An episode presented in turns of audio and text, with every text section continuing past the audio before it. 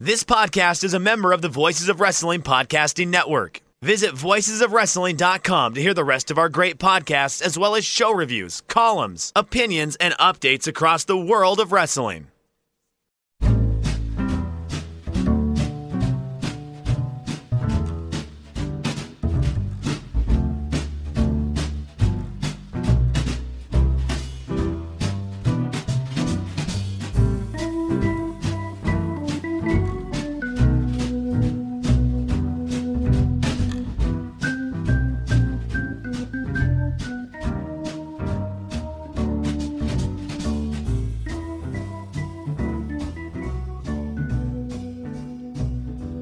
Shake them ropes, Jeff Hawkins here.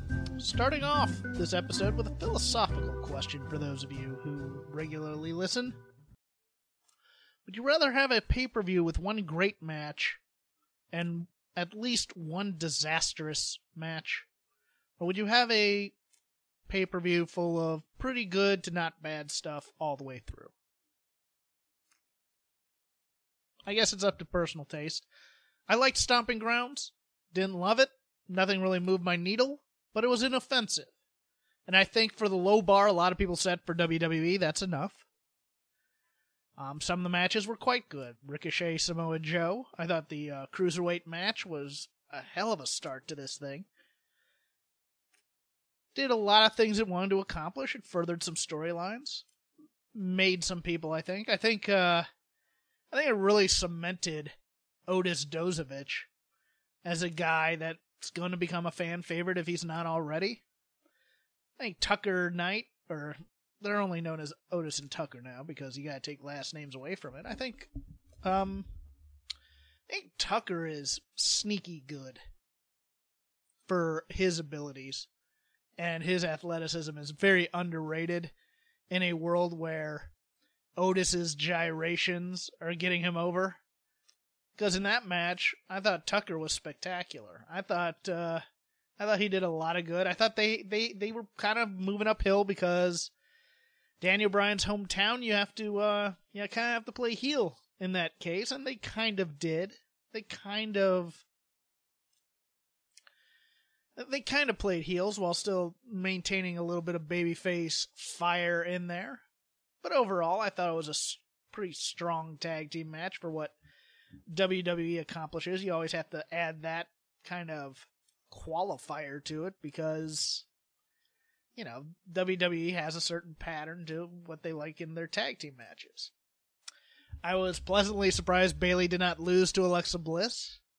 I thought for certain that was going to happen, especially with the 365 uh, airing right after the show.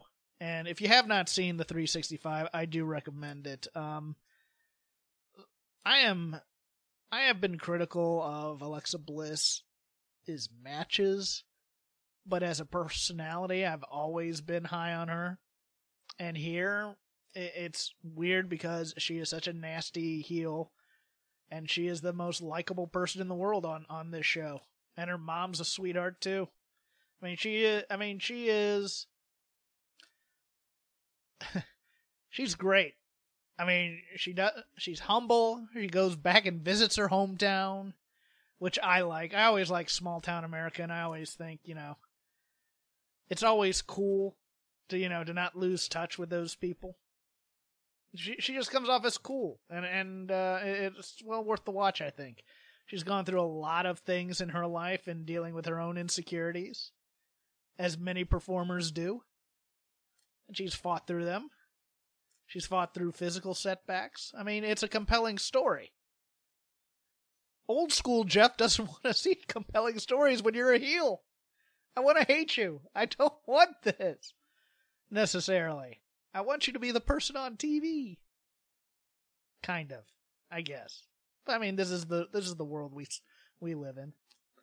You know, social. I, I, it sounds like I'm getting a little too Wade Kellerish, so to speak, in terms of I don't want to see your Instagram photos with people you're feuding with, kind of thing. I I get that. It's it's it's a generational discrepancy. I know a lot of the younger people don't mind, so I I don't mind it that much. It's great television. They do. The one thing that annoyed me was was the advertising for it is a little it's misleading because they clip a part where she's talking about her friend with a brain tumor to make it seem like she's talking about her own career. And that's you don't need to do that shady stuff, guys. You got me. I'll watch. Okay? I don't need I don't need to be roped in with a hook. I really don't. Uh, Roman and Drew McIntyre was pretty good. Uh, Shane McMahon is the heel that will never die, as we saw on Monday and Tuesday.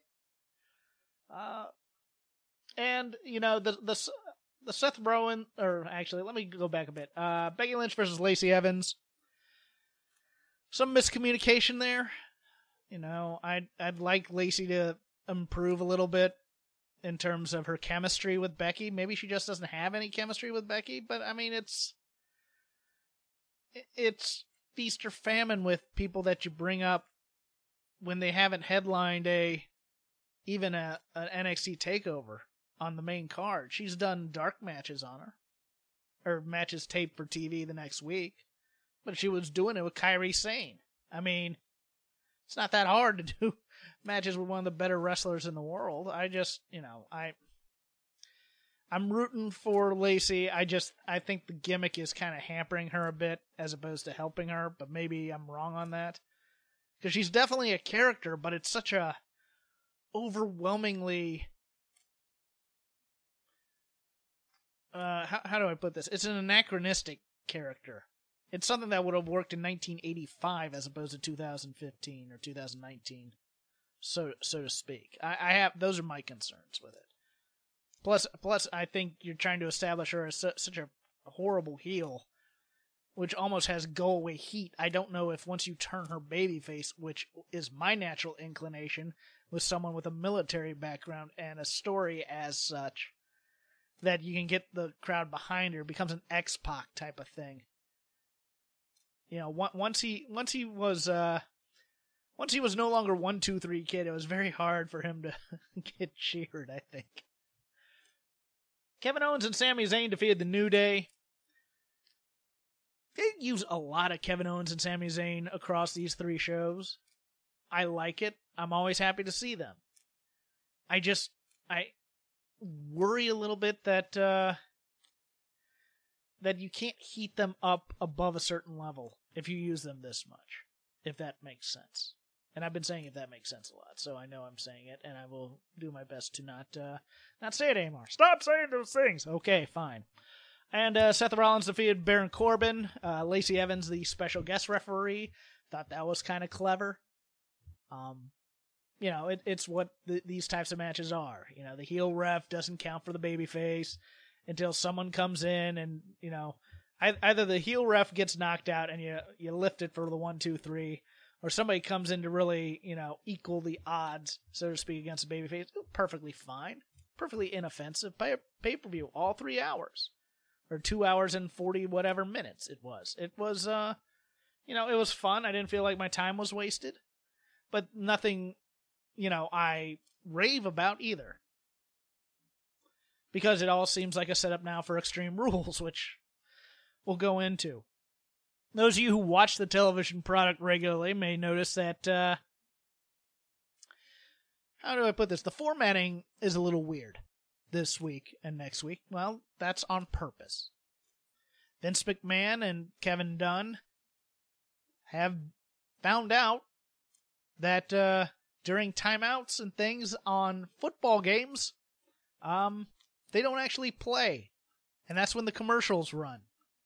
So now there's a new edict from WWE that during commercial breaks there will be no wrestling.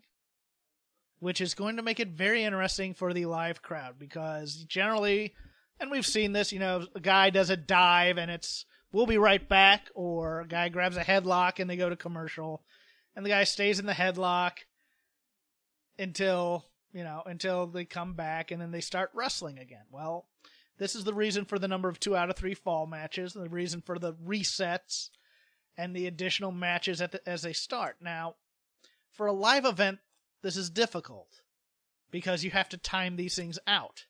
Because even though it is a live, quote unquote, sports broadcast, it does not get to adhere to the rules of sports broadcasting, which has natural timeouts and natural things. It has to adhere to the rules of scripted television, which has certain blocks of time attributed for ad revenue, and you get to sell those times based on the positioning of where where that break happens.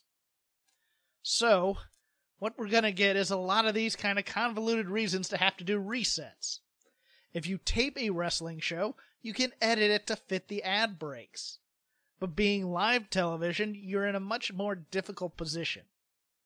Now, for me, I would find a way to restructure the entire show. I think this makes a perfect time to figure out how to do a show that fits into the parameters of what you want to do. This feels like square peg round hole, and we're just going to beat it through until we find a way,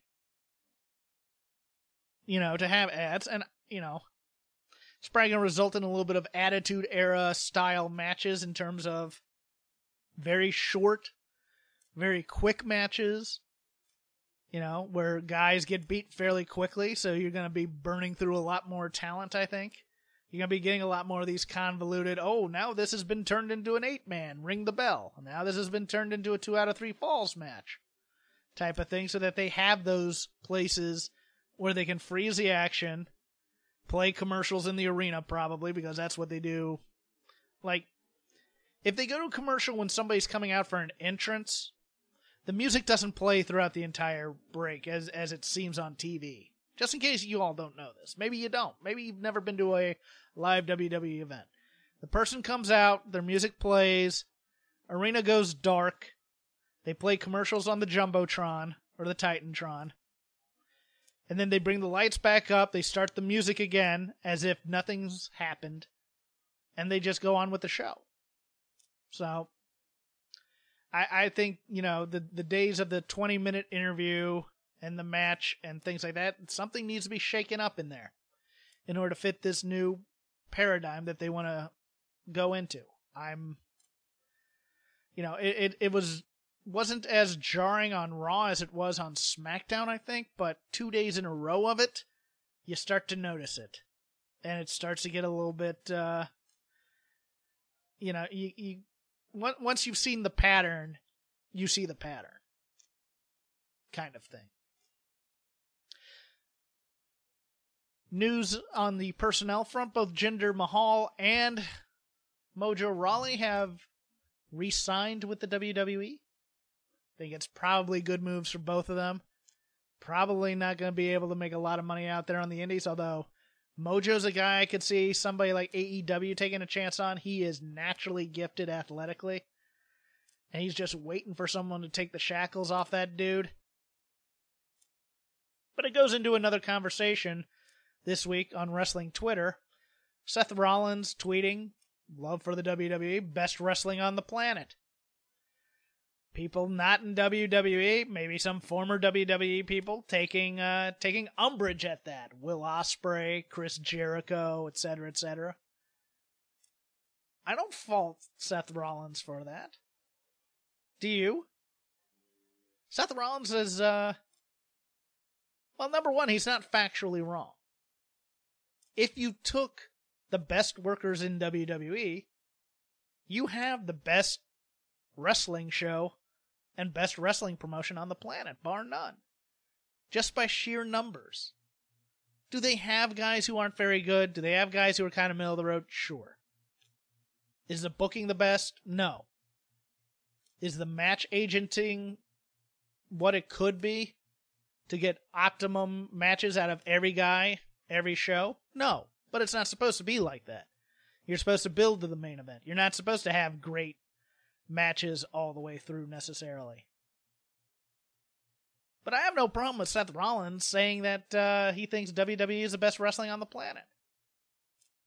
205 is spectacular. It's just not a WWE centric show, so to speak, in terms of audiences view small guys because they've been conditioned for so long to be lesser than bigger guys. That's WWE's fault. That's not the guy's fault.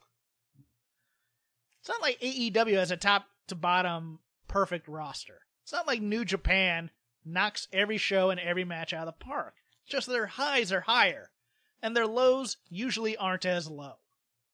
Depending on what your criteria is. I don't count Toru Yano because Toru Yano is a saint. And anyone who says differently is just wrong. Factually. Science.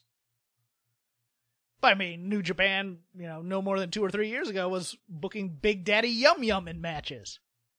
You know, they have clunkers. Big luck or bad luck Fale isn't exactly moving my needle, and he's in the G1. Now he's a guy who used to have a lot of potential. People would say things, man, for a big man, that was a great match. But now, not so much. I mean, you you do get plotting matches in New Japan. Don't tell me that every match is a superstar. It's just the highs are a lot higher usually than the WWE. And, you know, to be honest, I think Seth Rollins is a better storyteller than Will Ospreay. I'm not saying he's a better wrestler. I'm not saying he's not a better gymnast. I'm not saying he doesn't do as many great height spots as Will Ospreay. I think Seth Rollins deserves a little bit of credit for what he does.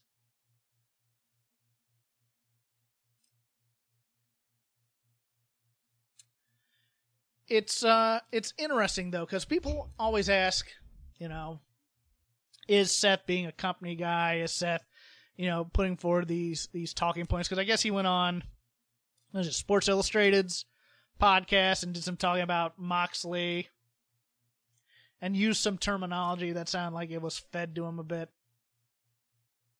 Uh, Moxley was creatively unhappy. He wants to go around and have great matches. Not everybody does. People who have. There are people in WWE perfectly happy with not being used to their full potential. I'll give you an example. Shinsuke Nakamura is living the dream. He busted his ass in Japan for decades doing your four and five star matches. Okay, nobody can deny that. Now he gets to travel America and travel the world, usually in first class, I believe. Gets to surf two days a week and gets to make oodles and oodles and oodles of money. That for some people is the dream. I've always said my dream is to be bought out, to be signed to a big contract, and then about a year in, people go, whatever it is you bring, we don't want any of that anymore. How much would it take for you to go away? That's oh, I desperately want to be bought out. I desperately uh, every time I hear about that in sports, I'm like, that's what I want. I want someone to pay me to go away. Patreon.com slash shake them ropes. Maybe I'll take that money for once. but I don't, you know, I don't, I don't deny either viewpoint.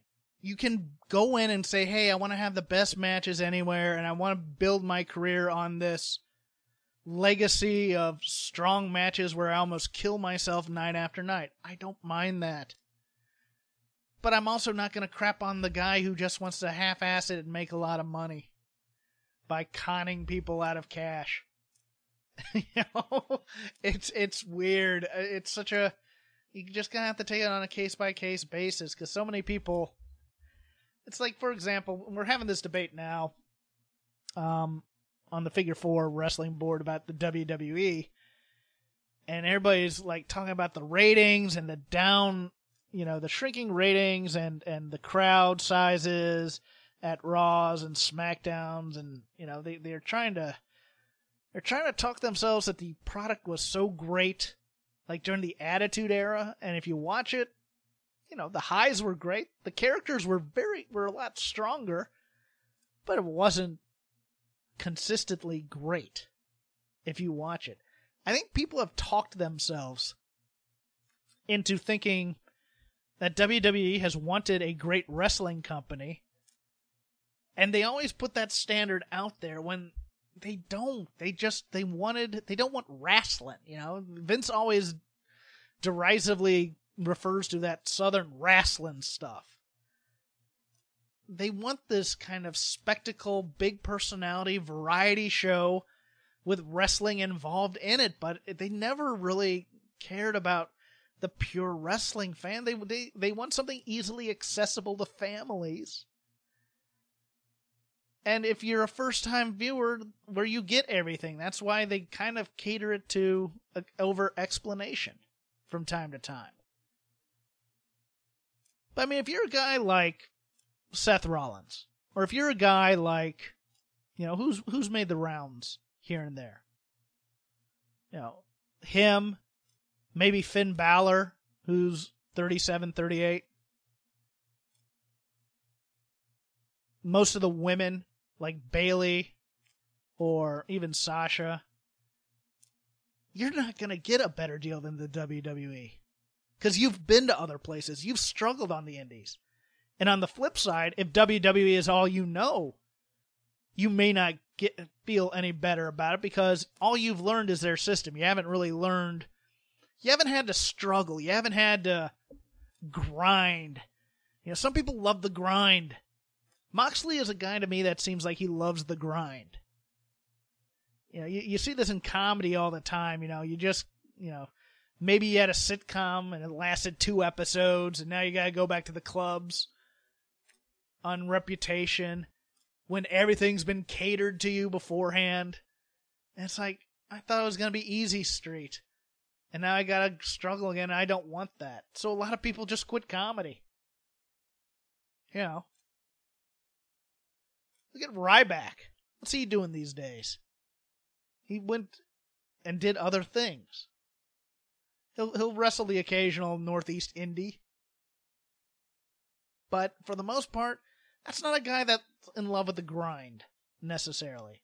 It's a guy that's in it for the money. And there's nothing wrong with that. I do not knock the hustle.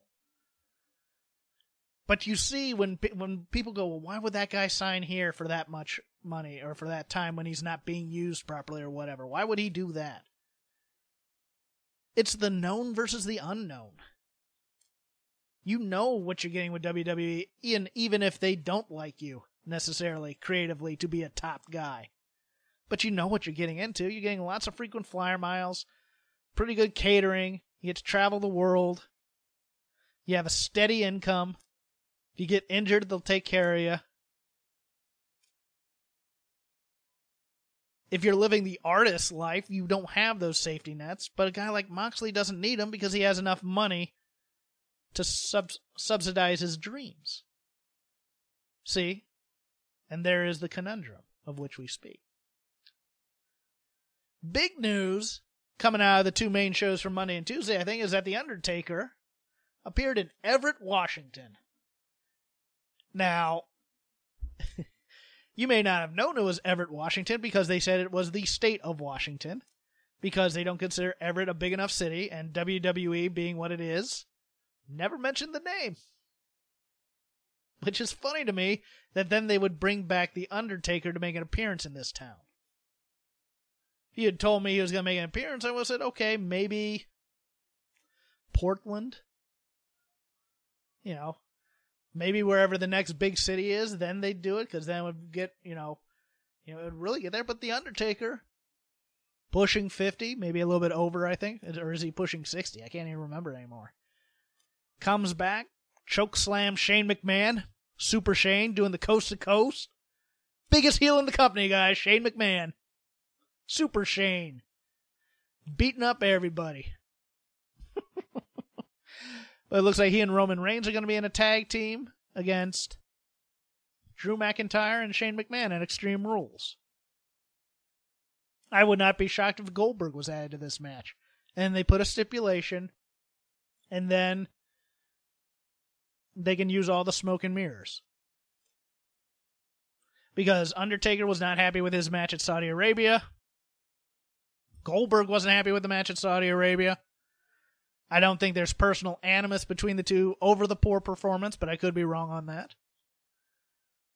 I got your story for you. Shane McMahon, former owner of WCW. Goldberg, WCW. Why? Because they love playing that card. They love playing the playing the WCW card because it means the Undertaker and Roman Reigns are going to get a win representing the WWF and they are the superior product, etc., etc., etc. But for Extreme Rules. You may get a street fight. They don't have to necessarily do all the wacky choreography and lifting and stuff. They can just hit people with things. I'm down with that. I'm down with old guys beating each other up. Cool with that. Keeps Roman semi hot while you figure out how to somehow get him back in the world title picture, which they're obviously going to do.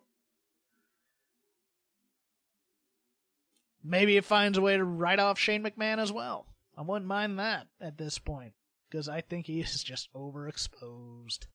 And I like Shane McMahon a lot. But do we need to see his feats of strength every show? Well, that's what the people came to see. No, no, it's not. It really isn't. it really is not. but it was an impressive entrance. Shocked the hell out of me when I saw it.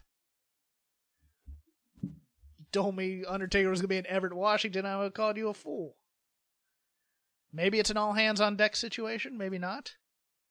Maybe it's Vince McMahon knowing that he needs to start improving the quality of this show in his own way, not in the way we want it necessarily. Because look, for all you say that's bad about the WWE, the wrestling has improved on these shows. Storylines, not so much. But the wrestling has improved. Kevin Owens and Sami Zayn were great on both shows, both tonight and last night. Ricochet and AJ Styles looked to be doing something. That was pretty darn good.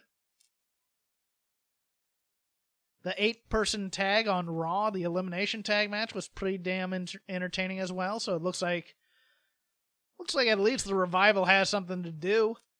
I'm happy about that.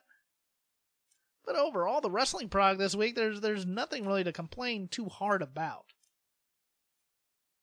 Sure, Nikki Cross beat Bayley, but it enhances a story, even though you haven't built up Bayley as a champ. You know, Sonya and Ember have a nice little feud going there. We have a, ni- a lot of nice little feuds, and we have the major feuds of which we're going to concentrate on. The AJ Styles Ricochet thing—I'm looking forward to see where it goes. Looking forward also to seeing the reborn uh, Good Brothers. Maybe they get a bit of an edge to them. Maybe this is leading somewhere. Maybe this is leading to the club because they've been advertised for that Tokyo House show teaming with Triple H. But, you know, the product itself in ring isn't too bad. The builds, on the other hand, are going to be rushed as hell. Nakamura appeared and looks like he's going to be the next uh, contender for Finn Balor's Intercontinental Champion, if you remember that he's the Intercontinental Champion. Down with that. Don't expect the great match that everybody wants from New Japan. It's just not who they are anymore. Samoa Joe and Kofi Kingston. Interesting. Um, I was expecting a little bit of Samoa Joe interference uh, to take out Dolph Ziggler once and for all. Didn't get it, but uh, I like. I think that we've written off Dolph Ziggler for now, and he can go back to touring on comedy. And Samoa Joe and Kofi Kingston should be a fun feud because Samoa Joe can talk, and Samoa Joe can make that stuff sparkle. And the New Day reacting to him should be pretty darn good too. I'm looking forward to that. Looks like we may have a few tensions in the New Day as well. So, I'm I'm good with this.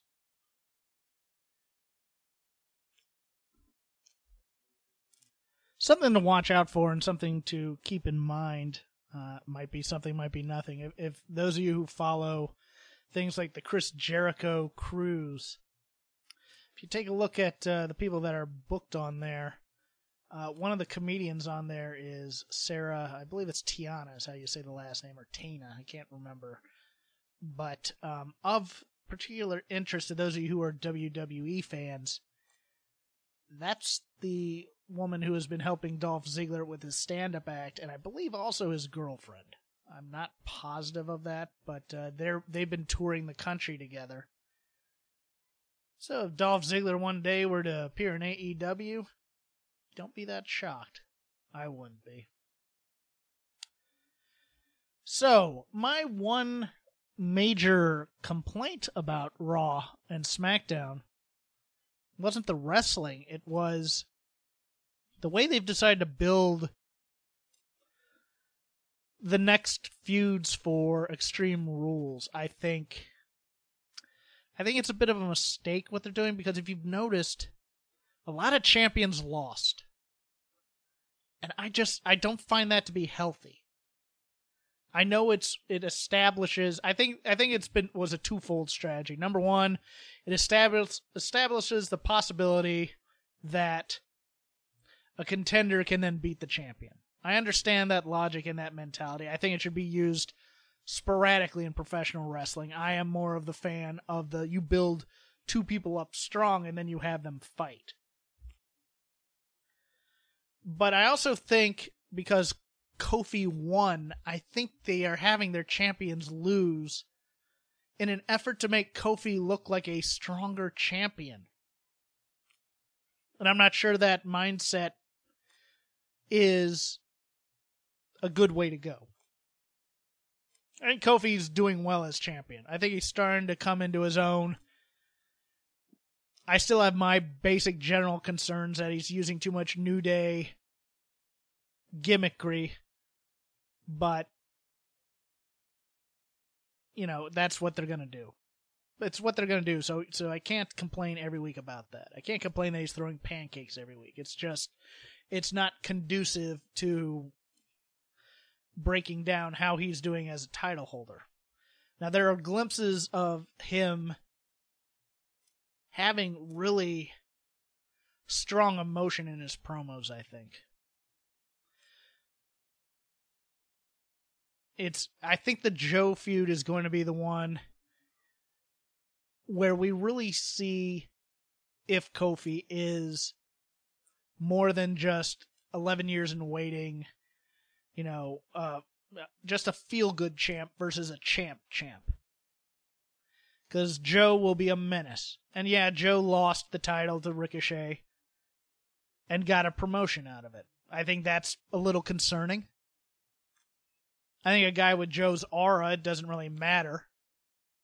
But it is concerning a bit. Know, the AJ Styles Ricochet match was great. I don't know if you want to beat Ricochet that quickly after winning the U.S. title. I just. It, it seems to me for a guy who you've already had in a 50 50 feud with Cesaro that if he's special, and I don't know if he's special or not to Vince, that you wouldn't want to beat him that quickly out of the gate. Just me. Seems like we got someone knocking on Aleister Black's door. Thank goodness. Maybe maybe it's driven him crazy sitting in there. One thing I did particularly like on uh, Raw, especially if if you noticed during the Miz segment and during the Kofi segment, and I think there was a third one. I can't remember it the puppets from the uh, Firefly Funhouse made little appearances. I think that's clever. I that's the kind of thing I like. I like when attention is paid and when attention is then rewarded. I, I didn't need it beaten into my head. I just needed, you know, something in the background to say Bray's around and he's coming because it's about time he's coming. I'm glad we didn't have a funhouse this week. Um, he needs to be put on the main roster and he needs to uh, we need to see how uh, how all these vignettes have changed his style, so to speak, and to see what we have there. Oh, oh, who else? Oh, uh, Daniel Bryan and uh, and Ro- Rowan lost as well. So that's another championship. Bayley lost. Uh, I don't think Seth fought. Maybe he did. I can't remember. But you know, most of the champions lost this week which doesn't say much about your champions. Ones that didn't lose aren't exactly strong either. You had the Iconics. Billie Kay, happy birthday to her. Funniest member of the roster, in my opinion. But we'll see how that goes with the uh, Sky Pirates as this Tokyo House show comes. But uh, yeah, Nikki Cross beat Bayley, so Alexa Bliss gets another title shot. I wouldn't be surprised if they turn that into a three way. That'd make things interesting. I think that'd be the most interesting choice. Then Nikki has to choose, and you know the story is going through Nikki and Alexa. I'd prefer you break those two off into a feud, and then you have Bayley get a wrestling feud with, uh, you know, Sonya Deville type who's ready for it. I think Mandy's ready for it. You know, Mandy may not be the most polished person on earth, but both of them pretty good workers. not the best. You're not gonna get a horsewoman type style match. But you know, may give Charlotte something to do as well. You know, put Bayley and Charlotte together in a feud. I'd like to see them tear the house down for SummerSlam. That'd be awesome. I just don't like I don't like champions losing this much. I, I, especially ones that haven't been built up after they got the title. That seems a little ridiculous to me. But this is a short uh, short period between pay per views. We only got two weeks until Extreme Rules. That's amazing to me. That's that's way too many pay per views. But that's another complaint I have. So let's take uh, let's take the victories where we got them this week, kids. Pretty good wrestling on all three shows. I'm looking forward this week in my spare time, hopefully, to watching this Crockett Cup because I watched uh, I watched Stomping Grounds instead, admittedly. But uh, we also have a long holiday weekend coming up next week, so I'll be able to catch up on that. I did uh, I did watch Fantastics and Sheep Herders, and it is everything I wanted it to be. It, it's a great match. Um, before it was clipped, now it's not clipped; it's in its full form, and it's everything. You know, if you've only seen the Bushwhackers, go watch this match because they are absolutely awesome here. They're everything I'd love heavy machinery to be if they're not the bushwhackers in the WWE. I've rambled long enough. You can follow me at Crap Game 13. You can follow the show at Shake Them Ropes. Get our Patreon episodes for as little as a dollar a month at sh- patreon.com slash Shake Them Ropes. We had a really good episode 20 years after Beyond the Mat, one of the more important wrestling documentaries ever made, in my opinion. The Andy Kaufman Jerry Lawler episode is also just great audio, in my opinion. The others aren't slouches either. A couple of live watches with us riffing on uh, WCW 92. Also, a look at the uh, careers of uh, the great Muta and Hakushi and how they paralleled and all leading up to a match that they had together that turned into an absolute bloodbath. So again, that's patreon.com slash shake them ropes. Go to Voices of Wrestling, join the forums, join the conversation. Not a lot of conversation about Shake Them Ropes up there any longer because I don't update the thread as I used to. And because people got disinterested in the WWE. I'd like to see a resurgence in that, perhaps. You can follow Chris at Chris Novembrino. You can follow the former host of this show, Rob McCarron, at Robcast. I still plug him, even though he, uh, I think he left me again. But, uh, Chris and I will be back Thursday for the NXT, NXT UK, and 205 Live Roundup. And enjoy your wrestling for the rest of the week, kids.